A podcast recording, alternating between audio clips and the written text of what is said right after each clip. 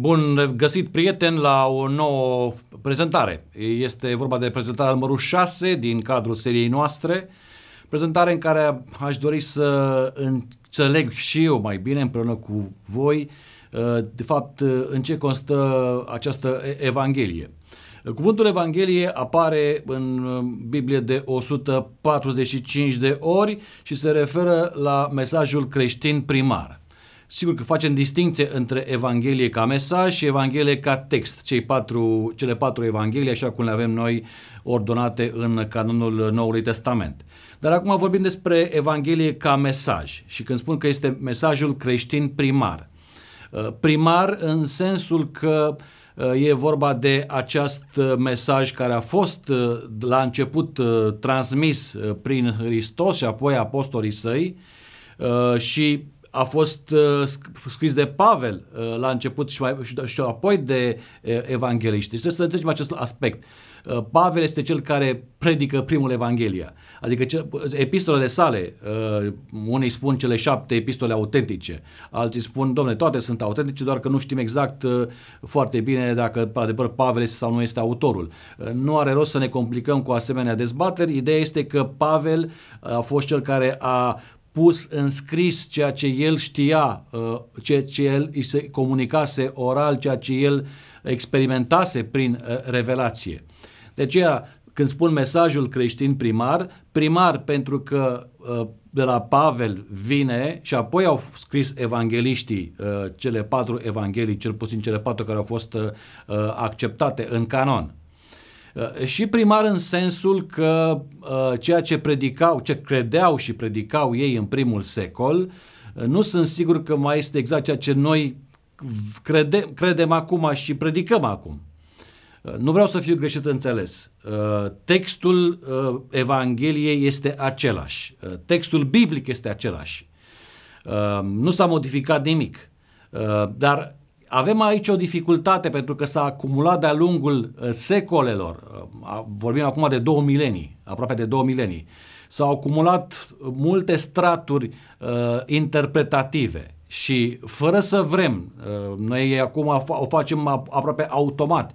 Credem că atunci când citim Evanghelia, când citim textul, uh, când citim epistolele, uh, noi chiar credem că înțelegem exact așa cum Pavel a transmis-o în secolul I.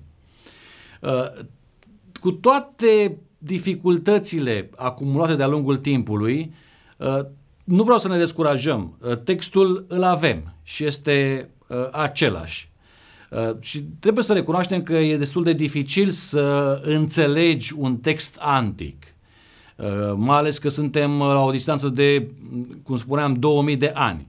Și uh, această uh, problemă uh, a, a actualizării textului printr-o traducere cât mai apropiată de limbajul nostru nu rezolvă de fapt problema de fond. Uh, sincer, eu prefer o traducere puțin mai veche, să spun așa, adică nu, nu un limbaj modern.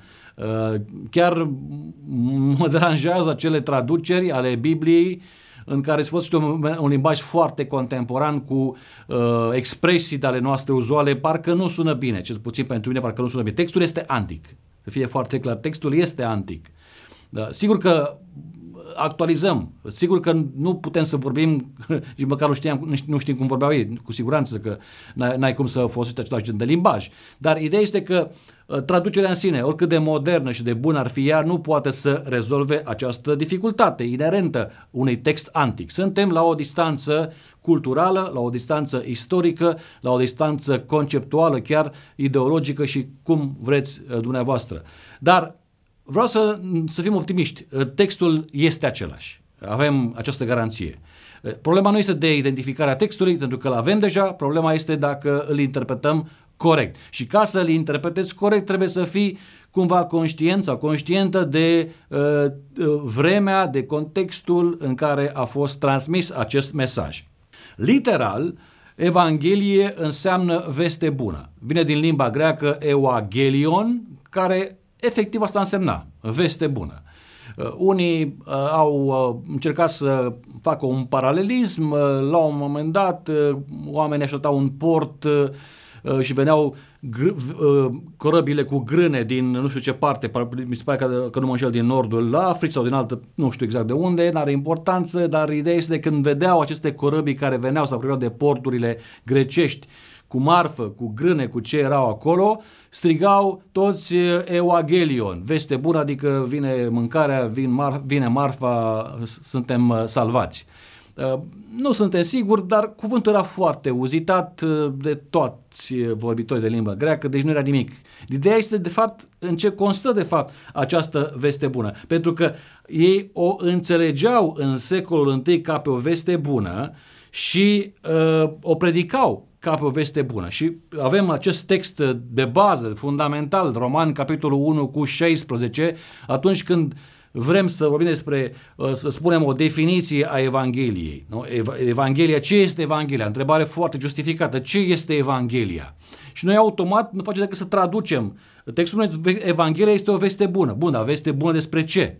Uh, veștile bune uh, se întâmplă în toate Uh, dimensiunile vieții. Uh, veste bună că s-a născut un copil sănătos, veste bună că ți-ai găsit un partener de viață, veste bună că ți-ai găsit un serviciu bun, veste bună că ți s-a confirmat că nu ai o problemă uh, majoră de sănătate și așa mai departe. Veștile bune sunt peste tot. Ar trebui să fie mai multe, dar din păcate timpul le cam, le cam suminează. Însă, vestea bună în ce privește relația omului cu Dumnezeu sau a, Dumnezeu, a lui Dumnezeu cu om. Pentru că aici e partea foarte profundă și extrem de interesantă a mesajului uh, evanghelic, evang, nu, evangheliei, pardon, pentru că evanghelic are o altă conotație, mesajului evangheliei. E vorba de relația lui Dumnezeu cu umanitatea. Cu alte cuvinte, inițiativa aia aparține lui Dumnezeu. Uh, de acolo, de sus, să, zic, să zicem, uh, mă rog, uh, coboară și vine și ne întâmpină. Și Pavel spune în Roman 1 cu 16 ca un fel de definiție ce înseamnă Evanghelie. Evanghelia este puterea lui Dumnezeu pentru mântuirea fiecăruia care crede. Și apoi spune mai întâi a iudeu și apoi a grecului, prea pentru un asemenea, într-un asemenea, uh, pentru o asemenea perioadă de înțelegere, ideea este că iudeii și grecii de fapt cuprinde cam tot, deci iudeii și, iudeii și neamurile, cam toată omenirea. Ideea asta este și e foarte precisă, în, cel puțin în descrierea lui Pavel. Uh, Evanghelia, și aici avem pute- câteva cuvinte cheie, Evanghelia, care este ce? Puterea lui uh, Dumnezeu. Uh, pentru mântuirea, alt cuvânt cheie, fiecăruia. Alt cuvânt cheie, foarte important, nu doar a unora, nu este doar o, o inițiativă etnocentrică, uh, doar particularizată pentru un anumit grup social sau grup religios sau politic, nu, este pentru toată lumea, este universală Uh, care crede, adică ideea este că trebuie să crezi această veste bună. Dar de ce să crezi? Pentru că este greu de crezut, tocmai asta este prima problemă. Credința este acceptarea unor lucruri care pot părea imposibil de crezut. Uh, asta este prima definiție a credinței din, din punctul meu de vedere. Pentru că ce ce se comunică pare că este de necrezut, neverosimil și că, domne, am mari dificultăți să cred treaba aceasta. Gândiți-vă reacția celor din Uh, Areopag când uh, apostolul Pavel le predica despre acel Dumnezeu necunoscut și spune acel Dumnezeu necunoscut la care vă închinați, la care, la, care închinați și la el și la alții, de fapt, eu acum vin să vi-l predic. Și maniera în care Pavel predica acest Dumnezeu necunoscut era pentru uh, iubitorii de înțelepciune, pentru acei greci educați, ceva de necrezut. Uh, ar fi interesant să mai explorăm acest lucru și poate ne mai întoarce, dar din punctul meu de vedere, uh, prima uh, dimensiune aș numi-o chiar acum aproape denotativă a expresiei credință, adică care face parte din, din uh, uh, fondul, să spun așa, morfologic, din, din, din definiție. Asta este ideea. A spune că o dimensiune foarte importantă a cuvântului credință este că trebuie să crezi ceva care în mod normal nu pare lesne de crezut. Și vestea aceasta de care Pavel spune în uh, Roman 1 cu 16 este puterea lui Dumnezeu pentru mântuirea fiecăruia care crede, deci asta de fapt este Evanghelia. Acum, e adevărat că noi nu știm exact uh, cam ce predica Pavel sau cum predica Pavel, ce, tot ce avem sunt aceste epistole, care de fapt este o literatură de corespondență. Adică el coresponda cu liderii unor biserici, cu bisericile respective și nu este un tratat de teologia lui Pavel, nu este un eseu uh, filozofic, nu este nimic de acest gen, nici măcar un discurs, este o scrisoare, sunt mai multe scrisori de fapt. Dar totuși, în ciuda acestui stil epistolar, avem o înțelegere destul de bună a ceea ce credea Pavel despre această Evanghelie, despre Dumnezeu, despre umanitate, despre condiția fiecare dintre noi și care sunt problemele și care ar fi soluția, de fapt, pentru aceste uh, probleme.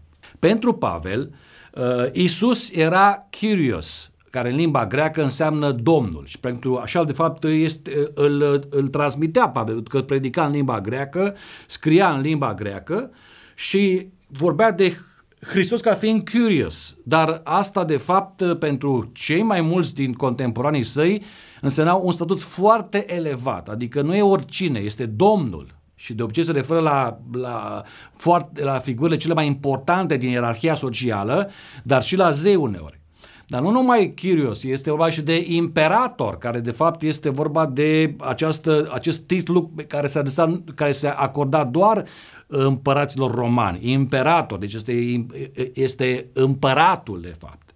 E, ca să spui treaba aceasta în sensul acesta suprem, imperial, despre acest învățător obscur din Galileea, îți trebuie ceva nebunie uh, din partea ta ca predicator în secolul I. Uh, și atunci ori și tu la fel de uh, înșelat în uh, așteptări și în uh, pretenții și transmiți niște mesaje care nu au nicio bază în realitate, uh, cu alte cuvinte, uh, nu faci decât să propagi fake news-urile, Așa, așa a fost perceput, de fapt, pentru mulți Hristos, că este un învățător care are fel de fel de uh, grandomanii și uh, iluzii de-astea de mărire uh, și spune fel de fel de lucruri trăznite ca, și nu trebuie luat în seamă. Așa îl percepeau mulți în vremea lui. E, ori Pavel era un acest gen de propagator de fake news, ori Pavel chiar era convins și știa că de fapt acest Hristos pe care el îl predică este de fapt Curious, Domnul, este imperatorul. Și mai mult de atât, uh, are poziția cea mai elevată din univers. Găsim aceste uh, expresii, găsim aceste uh, aluzii uh, foarte clar în scrierea lui Pavel. Vreau să spun că primul care afirmă în mod clar, explicit, divinitatea lui Hristos este Pavel. Mai târziu vin evangeliștii, care cei trei sinoptici nici nu prea amintesc așa precis, doar lasă să se înțeleagă cumva că Isus ar fi mai mult decât uh, un simplu om, dar nu spun precis. Ioan, care scrie cel mai târziu Evanghelia, undeva aproape de anul 100, la Ioan este foarte pregnantă ideea divinității lui Hristos. Dar Pavel, care a scris pe la anii 50 uh, primele sale epistole, uh, cele care ne-au parvenit, care le avem în prezent, el, pentru Pavel este foarte clar că Isus nu este un simplu om. Nu este un simplu învățător, nu este un uh, uh, doar Mesia. E Mesia, absolut, este important pentru publicul său de uh, etnie iudaică, nu? Iisus este împlinirea profeților, este împlinirea uh, uh, uh, Torei. El este Mesia. Dar pentru neamuri, uh, sigur că da, trebuie să fie altceva. Nu poate fi doar Mesia, pentru că pentru ei ideea de Mesia nu are nicio relevanță. Uh, cei care au familiarizați cu teologi, cultura iudaică și cu religia iudaică înțelegeau ideea unui Mesia care trebuie să vină și să răscumpere nu doar pe Israel, ci chiar pe cei care sunt uh, cumva aproape de adevărul poporului Israel. Pentru neamuri, în schimb, Pavel trebuie să le spună, nu, acest individ, acest Iisus din Nazaret, este de fapt curious, este de fapt imperator. Chiar uh, împăratul de la Roma, uh, chiar cezarul trebuie să se plece înaintea lui Isus Hristos. Un mesaj extrem de, de puternic, de, de, am putea spune chiar brutal și subversiv în contextul în care uh, împăratul era singura și unica autoritate în materie politică și religioasă și tu erai liber să te închini cui dorești la orice zeu uh, dorești, dar cu condiția ca să accepti pe împărat ca fiind cel suprem. Și cultul împăratului, de fapt, era obligatoriu aproape, cel puțin în anumite uh, perioade ale Romei imperial, imperiale, acest cult al împăratului era obligatoriu. Așa că Pavel prezintă un nou zeu, cum spunea celor din Areopag. Uh, acest Dumnezeu necunoscut vi-l prezint eu. E, acest nou zeu este singurul, este cel mai mare și uh, orice om trebuie să se plece înaintea lui. Este de fapt temelia Universului. Acest zeu, Hristos, de-aia și folosea mai mult Hristos în uh, comunicarea sa cu neamul, pentru că Hristos este în limba greacă, Iisus, Yehoshua, Ioshua este din limba ebraică, dar Hristos cel uns, nu? Uh, este adevăratul imperator, el este adevăratul curios, el este uh, Mesia, el este de fapt totul. Și noi suntem chemați să-l acceptăm pe acest salvator al lumii și astfel să ne uh, schimbe în mod radical direcția de viață. Deși această, până, până în acest punct, uh, povestirea, narațiunea Evangheliei este uh, subversivă, da, este puternică, chiar brutală în maniera curajoasă în care tu, ca indivizi, te prezinți și îți prezinți uh, stăpânul ca fiind uh, mai mare ca toți, mai inclusiv uh, cel de la Roma, dar de-abia de acum devine mai interesantă și greu de crezut. Că ideea că există un zeu suprem nu era o idee neobișnuită. Pentru greci era Zeus, pentru romani era Jupiter, pentru alte culturi fiecare aveau un zeu suprem. Chiar filozofii greci aveau uh, uh, Deusul care era atât de uh, detașat, uh, aproape alienat de tot ce înseamnă creație, pentru că el este spirit, creația este materie, dar este zeul suprem, este ființa absolută. Deci conceptul exista. Deci Pavel nu vine și să inventează un concept nou. Pavel spune, uite, acel Dumnezeu necunoscut, acel Dumnezeu uh, Uh, uh, detașat, uh, care nu are legătură deloc cu umanitatea. De fapt, este invers. El s-a descoperit, acest zeu s-a coborât printre noi. Bun, mai spuneam și cu altă ocazie și mai repet, nu e ceva neobișnuit să coboare zeii. Pavel și cu Barnaba predicau Evanghelia și cei acea cetate i-au confruntat cu niște zei. Dar nu la nivelul în care Pavel îl prezintă pe Hristos ca Dumnezeu care s-a coborât printre noi muritorii și a ales să uh, trăiască uh, cu noi, împreună cu noi, dar coboară și se manifestă în această umanitate fără slavă, fără pompă, adică nu cum te aștepți de la un mare monarh și nu orice monarh și chiar dacă ar fi monarhul suprem pe acest pământ. Pavel îl prezintă ca monarhul universal. Adică te aștepți să vină cumva să-și valideze uh, pretențiile și, uh, mă rog, statutul, poziția printr-o așa, manifestare de asta extraordinară. N-ai cum să nu... Uitați-vă la uh, Uh, maniera în care Casa Regală Britanică își uh, proiectează puterea, simbolică de altfel, dar totuși puterea uh, și tradiția prin aceste sărbători sau aceste momente importante când toate aceste evenimente se, de, se, se derulează și vezi totul cum este potul pus la punct, îmbrăcămintea, mă rog, garda militară, absolut tot, toate elementele acestea arată un singur lucru. Noi proiectăm această putere simbolică, dar o proiectăm și arătăm că noi suntem de fapt uh, monarh coroana, coroana, deci care este supremă, coroana. E, Iisus, spune Biblia, a venit, Pavel spune, ca un rob. Ca un rob, s-a făcut ca un rob, s-a umilit pe sine. Ori această idee pentru grechile sensibile ale grecilor și romanilor care întotdeauna vreau să-și proiecteze puterea în modul cel mai absolut și cel mai vizibil, suna extrem de uh, nu neverosimil doar, dar chiar ofensator. Dacă ăsta vă este zeul care vine și stă ca noi și arată ca noi și este umil și, mă rog, se interesează cu fel de fel de indivizi dubioși și vorbește așa, un, are un mesaj ăsta pacifist și să fim blânzi, să fim iubitori, să fim așa, nu așa ceva nu ne trebuie. Bun, dar de ce, de ce s-a coborât uh, la evrei?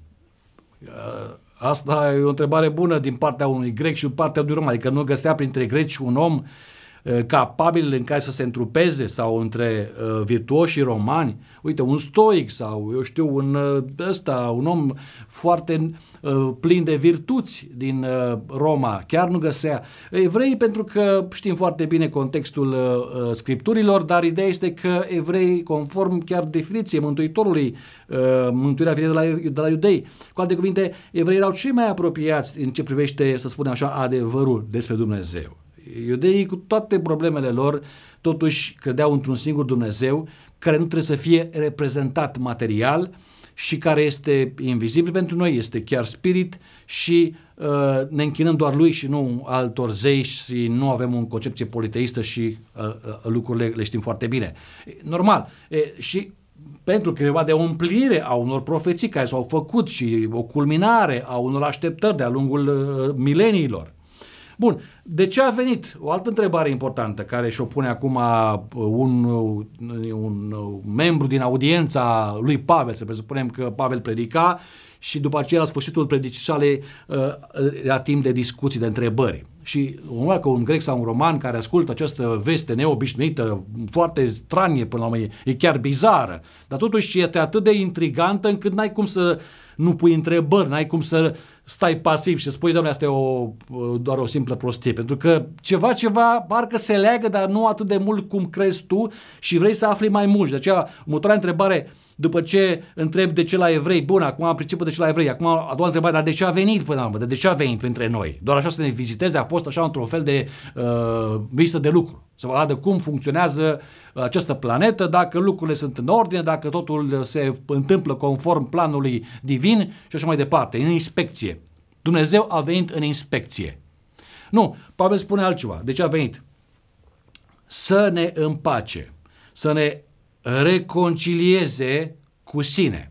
Și foarte important, foarte important accentul în acest demers. E vorba de Dumnezeu care are inițiativa, El vrea să coboare printre noi, El își asumă o natură umană uh, pentru că vrea să, ca noi să-L cunoaștem, să-L vedem pe El cum este adevărat, nu concepțiile uh, uh, superstițioase, uh, mitologice, deformate, bizare, violente și așa mai departe despre zei sau despre Dumnezeu, pentru că unor chiar și în uh, cuvântul scripturilor, în Tora sau în uh, așa numitul Vechi Testament, avem imagini care nu sunt chiar compatibile cu ceea ce e de fapt Dumnezeu. Dar bun, asta este o altă discuție. Deci ideea este că el acesta vine în mijlocul nostru ca să se intersecteze cu noi, să se interacționeze cu noi, ca să ne dea o șansă ca să vedem de fapt cum e Dumnezeu. De ce? Ca să ne reconcilieze cu sine, cu sursa vieții.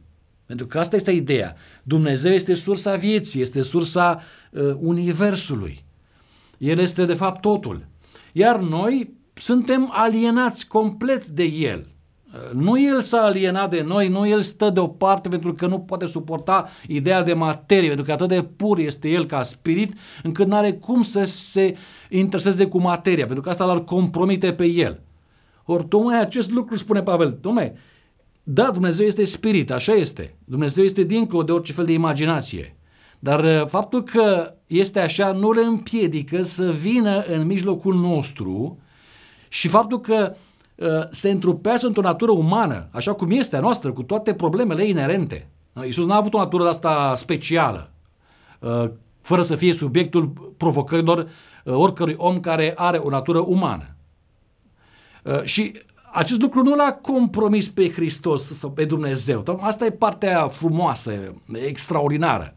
Adică Dumnezeu nu este silă să se atingă de noi Adică știți cum vin așa mari oameni ai lumii în anumite momente de astea în care sunt și ei câtva expuși puțin publicului și mai fac cu mâna, poate mai întind așa la distanță mâna către public, mai actorii semnează un autograf uh, sau alți uh, muzicieni mai nu știu ce semne uh, de-astea mai fac. Cumva ideea de haideți că suntem aproape de mase. Suntem aproape de mase și ne mai uh, intersectăm așa puțin cu, cu ele. Adică ne mai, cumva, ne mai atingem cu, cu ei așa puțin așa, de la distanță sau, mă rog, cât de cât. Uh, nu, aici ceva totul altceva. Da? Uh, Dumnezeu vine într-o natură umană. El nu vine în natura sa divină doar și uh, de la distanță ne face cu mâna și zâmbește prietenos. Nu. El se îmbracă în costumul nostru uman, la modul cel mai concret, literal cu putință. Și trăiește uh, și simte cum simte un om.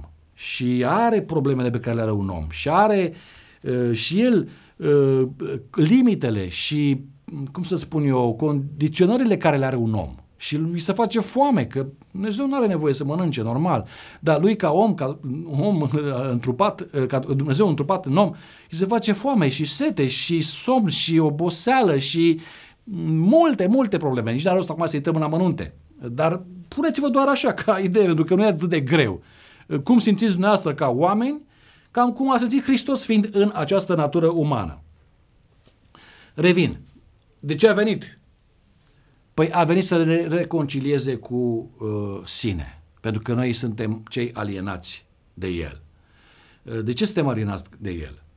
Uh, cuvântul folosit pentru această acțiune de a veni și a ne reconcilia cu sine se numește cuvântul mântuire, care, mă rog, e un cuvânt uh, destul de vechi, uh, pe linie slavonă venită în limba română.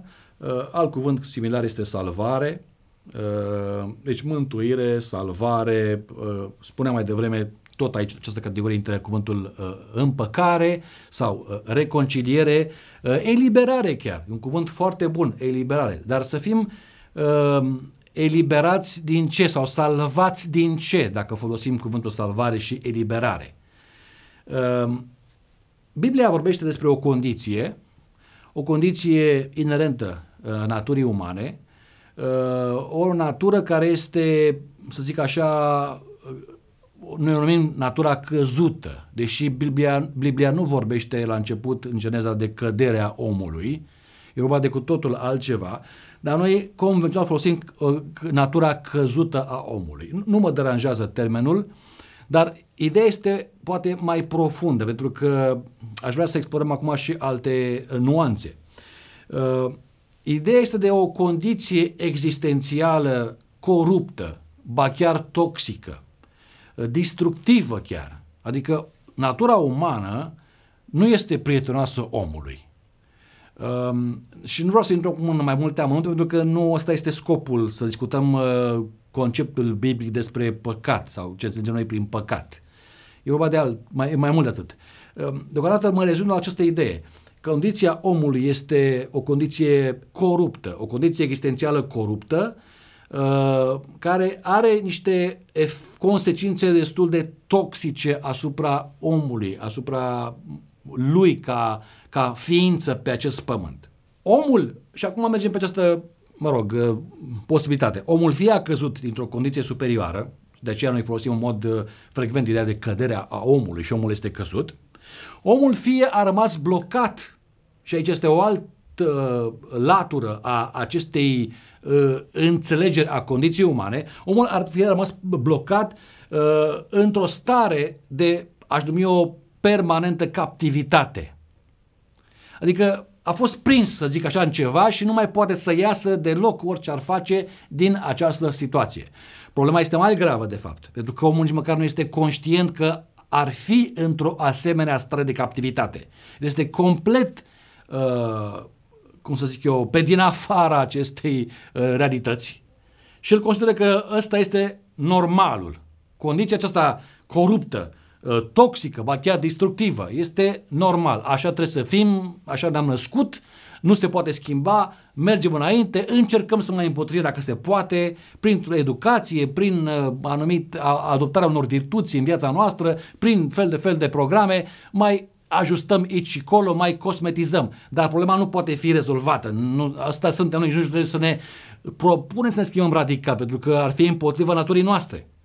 Tocmai asta este și ideea Evangheliei, că este împotriva naturii noastre și că nu e normală situația în care ne aflăm.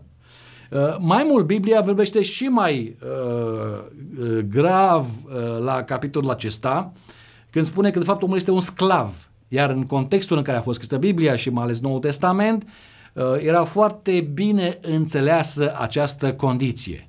Pentru că foarte mulți erau sclavi în vremea aceea și ei înțelegeau repede, făceau raționamentul, dacă eu sunt sclav stăpânului meu pământesc și acum mi se spune, de fapt, sclavia aceasta este uh, nimic pe lângă o altă sclavie mai profundă, mai penetrantă și mai periculoasă, această sclavie uh, uh, față de natura mea telurică, da? natura mea această naturală, uh, condiția aceasta limitată. Sunt limitat, nu numai în timp și spațiu, dar sunt limitat de problemele care și continuat de, de ele, problemele care, mă rog, uh, se, le generează aproape inconștient. Și, repet, Pavel vorbea într-un limbaj care era bine înțeles în vremea lui. Și noi ar trebui să vorbim și noi într-un limbaj care să fie bine înțeles în vremea noastră. Și slavă Domnului, avem foarte multe um, ilustrații, elemente, uh, chiar descoperiri ale științei, care ne pot ajuta mai bine în limbajul nostru atunci când transmitem aceste uh, adevăruri fundamentale. Bun, omul este sclav, este condiționat, este captiv, este, nu poate să iasă, nici nu știe care are nevoie să iasă, e ca în parabola cu oaia care nu știe că e pierdută, banul nu știe că este pierdut, uh, pentru că nu are cum să știe, dar chiar fiul care este pierdut, nici el de-abia la foarte târziu realizează că este pierdut. Cum îl salvează Isus? Foarte pe scurt, Isus îl salvează pe om, deci ca să-l scoată din această condiție în care el, omul se află și trebuie mai întâi să-și dea seama de condiție. Îl salvează prin două, să spun așa, uh, instrumente. Unul este exemplul său personal. Uite, eu ca om acum. Uite, așa arată sau ar arăta omul ideal. Dacă ar trăi cam așa. Deci Iisus oferă un model. Și atunci de ce modelul său a rămas atât de pregnant până în ziua de astăzi, pentru că este un model neobișnuit. E un model care, în mod normal, nu este compatibil cu natura noastră. Noi nu suntem din natura noastră nici altruiști, nici uh, blânzi, nici buni, nici iubitori, nici uh, să ne sacrificăm pentru cei din jurul nostru, nici multe, ceea ce Isus a exemplificat în viața sa, în mod, am spune, natural. Deci pentru Isus era natural să fie așa. Pentru Isus era anormal să fie cum suntem noi. Mă refer din punctul al caracterului. Și pentru că este exemplu personal, de ce Pavel este ca noul Adam. Adică, domnule, este în capul noii umanități. Vechea umanitate, uite unde este și cum se află, este captivă. Noua umanitate, Iisus este capul acestui, acestui noi uh, umanități, este liderul, este exemplu, are altă, să zic așa, dimensiune, are altă optică, altă perspectivă, uh, altă etică, altă direcție morală, este altceva. Și Pavel îi pune în antiteză pe vechiul Adam și pe noul Adam, pe cel din Geneza și pe cel din, uh, din Noul Testament. Uh, pentru că Isus este altceva și pe el trebuie să îl urmăm. Pe vechiul Adam îl urmăm oricum prin că suntem născuți cumva cu aceste tare. Dar ca să urmăm pe noul Adam, aici trebuie să se întâmple ceva. Pentru că nu putem să urmăm pe noul Adam, pe Hristos, în mod natural. Și aici vine al doilea element, se numește sacrificiul lui Hristos, sacrificiul personal. Care este scopul sacrificiului? Sacrificiul lui Hristos are menirea ca să ne trezească conștiințele și să ne, de, să ne arate de fapt realitatea. Pentru că noi suntem, avem un văl, cum tot Pavel spune, avem un văl cum, aveau, cum au și evreii acel văl și nu pot să vadă pe Hristos uh, deloc în Scripturi, pentru că au acel văl, odată ce îl acces pe Hristos, vălul se ridică. E, asta este ideea că avem și noi un văl. Uh, nu este de natură mozaică sau de altceva, dar sunt multe asemenea uh, văduri care ne împiedică să vedem realitatea. Uh, uneori uh, știința poate să devină un văl, uh, psihologia pentru în, în alte situații sau alte, politica, uh, cultura, uh, multe să pot deveni un văl. Ele nu sunt o problemă în ele însele, dar ele pot deveni pentru noi un văl să nu vedem de fapt realitatea, care este cum este. Biblia îți spune, asta e, omul este sclav, omul este un captiv, are nevoie de liberare. Uh, știi, dar spune nu, nu, așa ceva nu e adevărat, nici vorbă. Uh, psihologia, nu, de, n-ai voie să te victimizezi, n-ai voie să faci asta, nu ai să, să te gândești la lucruri negative, nu, nu se poate așa ceva. Cultura spune nu, omul trebuie să fie un persoană, uh, să se deschidă pe sine, să fie uh, ca un fel de Prometeu și filozofia la fel, uh, uh, Ubermenschen al lui Nietzsche și așa mai departe, uh, supraomul. Uh, aceste lucruri, de fapt, cum spune Pavel în alte exprimări, gâdilă firea pământească, că ne place, că ne, ne scoate în evidență și ne, ne face mici zei și acest cult uh, uh, minor al personalității noastre. Iar media și social media, în mod special, a amplificat acest cult al personalității uh, omului. Și vedem exact care sunt rezultatele. Omul nu poate să, să cum să spun, uh, să se, să se împace prea bine cu această celebritate. Și n-are cum, pentru că el nu e zeu. El nu are fundația potrivită pentru a fi atât de vizibil, atât de expus. Dar ăsta este de fapt un alt subiect. Bun. Sacrificiul este menit, crucea lui Hristos, ca să ne trezească conștiința, să vedem încotro conduce problema aceasta numită condiția umană și să ne arate realitatea. E, din această perspectivă, crucea, și ce este crucea? Crucea este un scandal cosmic. De ce este crucea un scandal cosmic? Uh, pentru că arată în modul cel mai explicit cu putință că omul își elimină creatorul. Adică natura umană merge până acolo încât vrea să elimine orice care vine în contradicție cu sine. Și dacă creatorul, deci cel care te-a creat, este, stă între mine și ceea ce vreau eu să, să, să devin, atunci îl voi elimina pe el. Evanghelia este extraordinară și devine din ce în ce mai neverosimilă pentru cei care ascultă. E, închipuiți-vă că suntem în audiența lui Pavel și îl continuă explicațiile și la un moment dat ne spune, e ceva? Omul și-a eliminat creatorul. Dar creatorul nu este răzbunător ca Zeus care într-o secundă cu fulgerele sale cosmice a putea să distrugă întreaga umanitate. Nu. Acest creator își iartă torționarii și abuzatorii, ba mai mult, le oferă șansa unei reabilitări. Ceea ce, iarăși, te bui, domnule, ce fel de Dumnezeu este acesta care dacă îl trateze atât de urât cum l-au tratat oamenii pe Hristos, și îl scuip și îl palmuiești și îl răstignești și îl expui rușinii și îți bagi joc de el.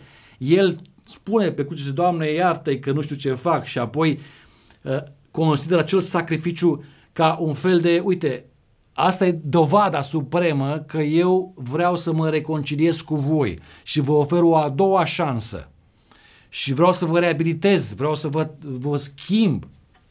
Ba mai mult, tocmai această idee de, de, de a merge până la capăt, cum spune acolo, Iisus să iubi pe și iubi până la capăt, de fapt înseamnă că Dumnezeu nu uh, uh, precupețește, un cuvânt destul de vechi, și, dar ăsta mi-a venit de acum, nu precupețește niciun efort în a se dărui pe sine pentru a-și realiza acest obiectiv. El vrea să reconcilieze rasa umană uh, cu sine. Le oferă șansa de a fi reabilitați, de reabilitați și o altă șansă, uh, o nouă viață. Vă ofer acum o nouă viață. O altă viață, nu cea pe care o aveți și care vă duce unde vă duce. O cu totul nouă viață. E bine, asta de fapt, în uh, câteva cuvinte, uh, ar fi vestea bună pe care Pavel cred eu că o predica într-o formă sau alta. Vestea bună care dacă este crezută și acceptată, conduce la această uh, schimbare uh, fundamentală. Ce îmi place mie la Pavel și uh, un uh, autor care a tradus uh, Noul Testament uh, într-o lucrare recentă, uh, vedeți pe ecran despre ce este vorba, uh, vorbește de Pavel care nu are o viziune uh, etnocentrică despre relația lui Dumnezeu cu omul.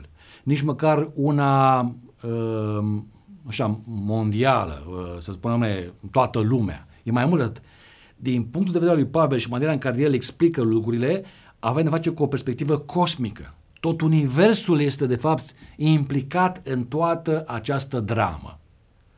Și tot universul este, de fapt, răscumpărat prin ceea ce a făcut Dumnezeu venind pe acest pământ. Astăzi, în secolul 21, eu cred că avem concepte și înțelegeri care ar putea face puțin mai ușoară uh, comunicarea Evangheliei. Pentru că avem o altă viziune despre univers, despre acest spațiu care pare infinit și ostil chiar, uh, nepopulat, noi fiind uh, aparent singurii în, uh, acest, uh, în acest colț al uh, unei galaxii printre uh, miliarde de galaxii, și nu putem să pricepem de ce suntem doar noi aici și restul este pare uh, așa dezolat și nimic nu, nu, nu pulsează a viață și maniera în care uh, se uh, uh, stelele sau aștri sau alte corpuri cerești uh, se interacționează sau uh, au loc col- col- coliziuni sau se nasc stele și apar găuri negre sau înghit totul și multe lucruri pe care nu le înțelegem. Dar probabil că ideea este că universul întreg, nu doar lumea noastră aici, nu cred eu așa ceva. Și Pavel ne dă aceste, uh, să spun, uh, uh, nuanțe, ba chiar sugestii, unor chiar foarte explicite. Tot universul, de fapt, trebuie răscumpărat, recalibrat, am putea spune, și reconfigurat. Pentru că, din punctul meu de vedere, așa cum Universul este în prezent, nu văd cum ar fi locul în care Dumnezeu e cel care guvernează totul și totul este lumină și slavă și așa mai departe. Trebuie să fie altceva. Nu știu ce, nu pot să explic, dar cred că trebuie să fie altceva. Ori un alt univers, uh, ori ăsta care este trebuie să fie reconfigurat dar ideea este că toată, această, toată creația, spune Pavel, geme. Toată creația, tot universul geme cumva, într-un fel sau altul. Și dacă asculți cu atenție ce se întâmplă și vezi atât că se poate vedea în univers, îți dai seama că acolo este un geamăt și că e nevoie de un moment în care toate lucrurile să fie reconfigurate așa cum le vrea uh, Dumnezeu. E, cam asta de fapt uh, este și de aceea crucea este scandalul cosmic, pentru că s-a văzut Uh, ce se întâmplă cu o ființă care uh, este aliată de, de, de sursa vieții. De aceea Iisus a venit ca să ne reconecteze la sursa vieții și apoi tot universul să fie uh, refăcut după voia lui Dumnezeu.